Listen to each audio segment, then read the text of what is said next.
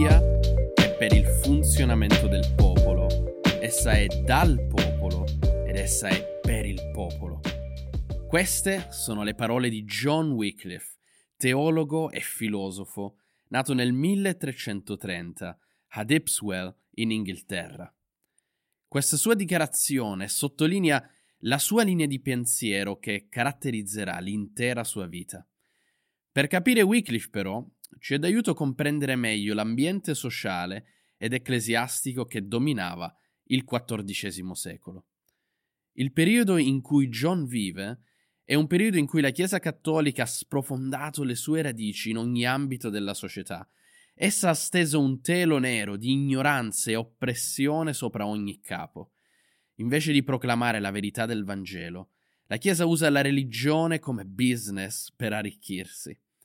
Essa divenne la più potente ed influente organizzazione sulla Terra. Invece di invogliare la lettura, la Chiesa introduce la pena di morte per coloro che leggessero la Bibbia. E questo fa parte del miglior sistema di controllo sociale per tenere sottomessa ogni persona. L'altro clero inglese era ricco, assenteista e ignorante in teologia, e così anche il clero medio era in massima parte assenteista. Inoltre la Chiesa inglese era la più ricca della cristianità. Quasi un terzo del territorio regio era in mano alla Chiesa.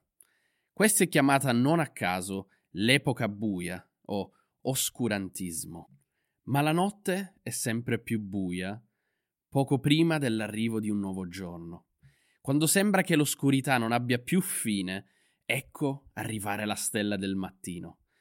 Proprio come l'alba è preceduta dalla stella del mattino, Martin Lutero e la riforma furono preceduti da un professore di Oxford che gettò le basi e il fondamento per gli eventi epocali del XVI secolo. Questa è la storia di John Wycliffe, la stella mattutina della riforma inglese. John studiò ad Oxford, l'università più rinomata dell'epoca. Diventò sacerdote, filosofo e docente. Egli studiò la Bibbia e scoprì, scoprì che la Chiesa cattolica stesse insegnando dottrine e pratiche che egli non riusciva a trovare da nessuna parte nella parola di Dio.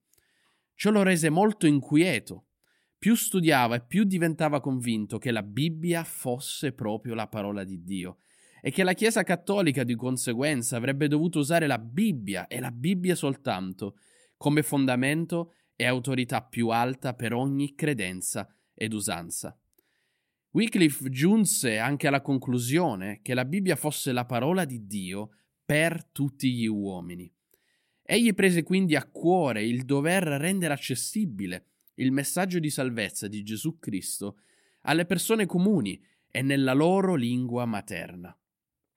Egli iniziò quindi a predicare la verità del Vangelo e ad accusare i falsi insegnamenti come la corruzione all'interno della Chiesa cattolica. John prese posizione anche riguardo al papato, considerandolo inutile e biblicamente infondato. La prova teologica per questa sua accusa è che ogni potere spirituale nella Chiesa deriva direttamente da Dio, senza bisogno di alcuna mediazione. Il Papa allora non può concederlo né esercitarlo e nemmeno revocarlo. Solo Dio può autorizzare l'esercizio del potere spirituale, può concedere la grazia, lo spirito e il perdono. L'autorità del Papa in ordine alla salvezza quindi non è necessaria e non gli si deve obbedire quando riceve il potere dagli uomini. Poi c'è anche la prova esegetica, il testo di Matteo 16-18, dove si parla della pietra, e la pietra non è riferita a Pietro, ma piuttosto a Cristo. Il primato poi è personale, è concesso soltanto a Pietro, a Pietro in quel eh, contesto, in quel versetto, e non è trasmissibile. Ciò scatenò naturalmente l'ira della Chiesa su di lui. Quindi fu cacciato come professore da Oxford e relegato così a ritirarsi nella sua parrocchia di Lutterworth, dove egli iniziò il magistrale lavoro di tradurre la Bibbia in inglese per le comuni persone. Alcuni dei suoi studenti, dei suoi studenti lo seguirono da Oxford, per continuare a ricevere i suoi insegnamenti. Egli li formò come predicatori itineranti e così andarono e predicarono la buona notizia del Vangelo in tutta Inghilterra. Egli fu, per, fu, però scomunicato dalla Chiesa e morì di infarto intorno al 1384, proprio in quella piccola parrocchia. I suoi scritti però continuarono a vivere ed a propagarsi per tutta l'Inghilterra. Ciò portò ad una sua seconda condanna da parte della Chiesa circa 30 anni dopo la sua morte. Papa Alessandro V lo condanna come eretico e Papa Giovanni XIII fa bruciare tutti i suoi scritti sulla scalinata della Basilica di San Pietro. Infine il Concilio di Costanza riconobbe John Wycliffe quale ispiratore di tesi eretiche che si propagarono successivamente in Europa. Non potendo però essere colpito quindi dalla pena di morte, essendo John morto da quasi 50 anni, nel 1428 i suoi resti vennero riesumati, bruciati e dispersi nel fiume Swift, nei dintorni di Lutterworth. I seguaci di Wycliffe, a loro volta, furono quindi perseguitati con l'intento di cancellare ogni ricordo di John. Ma un nuovo giorno era sorto. Le voci su Wycliffe si sparsero in tutta Europa, in particolar modo a Praga, da dove un giovane studente di teologia, recatosi ad Oxford, viene in contatto con gli scritti di Wycliffe e ne rimane stupefatto. Presto quelle verità avrebbero oltrepassato la manica per raggiungere nuovi confini in tutta Europa. Il suo nome è Jan Hus. Il giovane ancora non lo sa, ma la sua vita farà parte della forte e robusta via di uomini e donne che condurrà all'alba della riforma.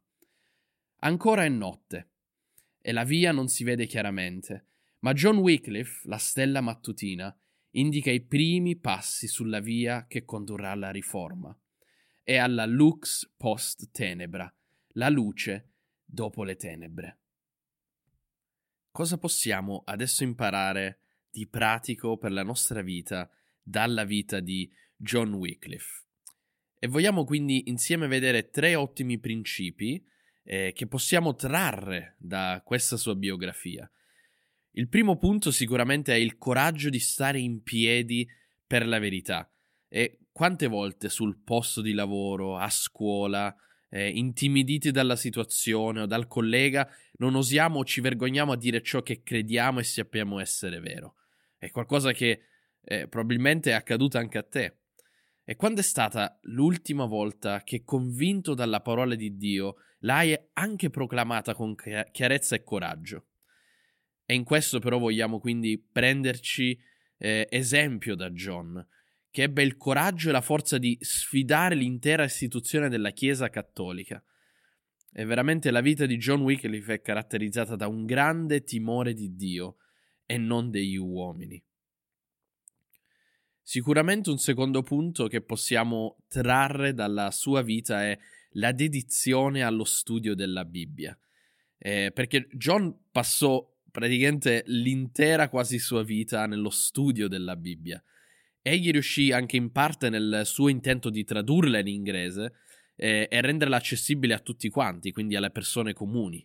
Eh, egli sapeva benissimo infatti che la Bibbia eh, fosse la parola di Dio e che in essa vi fosse la vita. Eh, in essa è mostrata quindi la via per la salvezza, l'unica via per la salvezza che è in Cristo Gesù. E quindi egli mise la Bibbia come sua grande passione, la pose proprio davanti a sé e dedicò la sua vita a questo. E puoi dire anche tu la stessa cosa della tua di vita? È la parola di Dio la grande passione della tua vita, lo studio della parola di Dio, l'approfondire la parola di Dio, cercare i tesori all'interno della parola di Dio. E quindi desideriamo anche noi essere trafitti da questa grande passione per il Vangelo di John Wycliffe e quindi dedicarci a Dio e dedicare tutte le nostre forze nel trovare i tesori che sono celati nella sua meravigliosa Bibbia. Un terzo, penso, insegnamento pratico che possiamo eh, trarre è prendere a cuore il discepolato, perché Wycliffe prese proprio a cuore il fare discepoli Eh, gli studenti lo seguirono dopo che lui è stato cacciato da Oxford, andarono da lui e furono da lui quindi accolti, formati, aiutati, per poi a loro volta proclamare il Vangelo per le strade in Inghilterra. E John sapeva benissimo di non poter fare tutto da sé, e così obbedì al comandamento che ci è dato da Cristo in Matteo 28, anche in 2 Timoteo 2 sul fare discepoli e affidare le cose insegnate a persone fedeli che sono poi a loro volta capaci di insegnarle ad altri. E quindi chiedo a te, hai preso anche tu sul serio questo comandamento di Gesù Cristo? Hai qualcuno a cuore nella tua vita, tra i tuoi amici, le tue amiche, qualcuno che stai aiutando e sostenendo nella sua vita, qualcuno a, a cui stai affidando le verità di, del Vangelo in modo tale che a sua volta egli sia capace ad affidarle ed insegnarle ad altri. E quindi come Wycliffe anche noi non vogliamo trascurare una così grande possibilità che ci è data da Cristo, ma farci appassionare dal suo esempio. Un altro esempio che ci lascia Wycliffe è sicuramente anche una grande passione per le anime perdute Ebbene sì, perché Wycliffe, leggendo la parola di Dio, si rende conto delle ingiustizie della Chiesa cattolica, come essi avevano veramente ricoperto ogni persona con un velo di oscurità sopra il Vangelo, sopra le verità, sopra Cristo, sopra la grazia che c'è in lui. E lui ha visto come la Chiesa semplicemente eh, veramente rendeva le persone spiritualmente schiave. E quindi lui si prese, prese a cuore queste anime che erano perdute e nel tradurre la Bibbia, il suo intento, il suo scopo, la sua passione, il suo desiderio era proprio che queste persone, tramite la parola di Dio, nella loro lingua, in inglese, potessero anche loro a loro volta arrivare alla conoscenza della verità. E questo fu il motore, la passione che eh, portava avanti quindi la, la vita e questo desiderio di Wycliffe nel tradurre la Bibbia. È stata la sua obbedienza nei confronti di Dio, ma soprattutto il grande amore per le anime perdute in Inghilterra.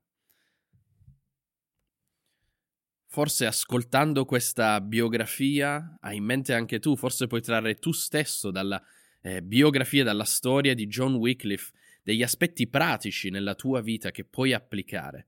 Eh, adesso forse ti è più chiaro anche vedere come si è arrivati alla riforma, come un uomo come Martin Lutero un giorno si alzò e attaccò, inchiodò alle porte della cattedrale di Wittenberg le 95 tesi eh, contro la Chiesa cattolica. Ebbene, non c'è nulla che Martin Lutero credesse che fosse nuovo e che non fossero già state proclamate da John Wycliffe 200 anni prima della riforma, intorno al 1500. E vediamo quindi come eh, pietra dopo pietra questa via che porta poi alla riforma viene costruita. E John Wycliffe è una delle prime pietre che porteranno quindi a questo, a questo giorno in cui poi effettivamente eh, la Chiesa viene liberata dal dominio della Chiesa cattolica. E nel nostro prossimo episodio desideriamo poter vedere il giovane che trovando le, gli scritti di John Wycliffe nell'università di Oxford, questi scritti e queste verità le portò a Praga, le portò in Europa e come queste verità veramente incendiarono l'Europa e fecero ancora più scalpore delle verità che proclamò Wycliffe. E quindi nel nostro prossimo episodio guarderemo proprio a Jan Hus, questo giovane teologo che a sua volta verrà considerato come uno dei predecessori di Lutero. E questo lo faremo nella nostra prossima biografia, sempre qui su Giovani Biblici.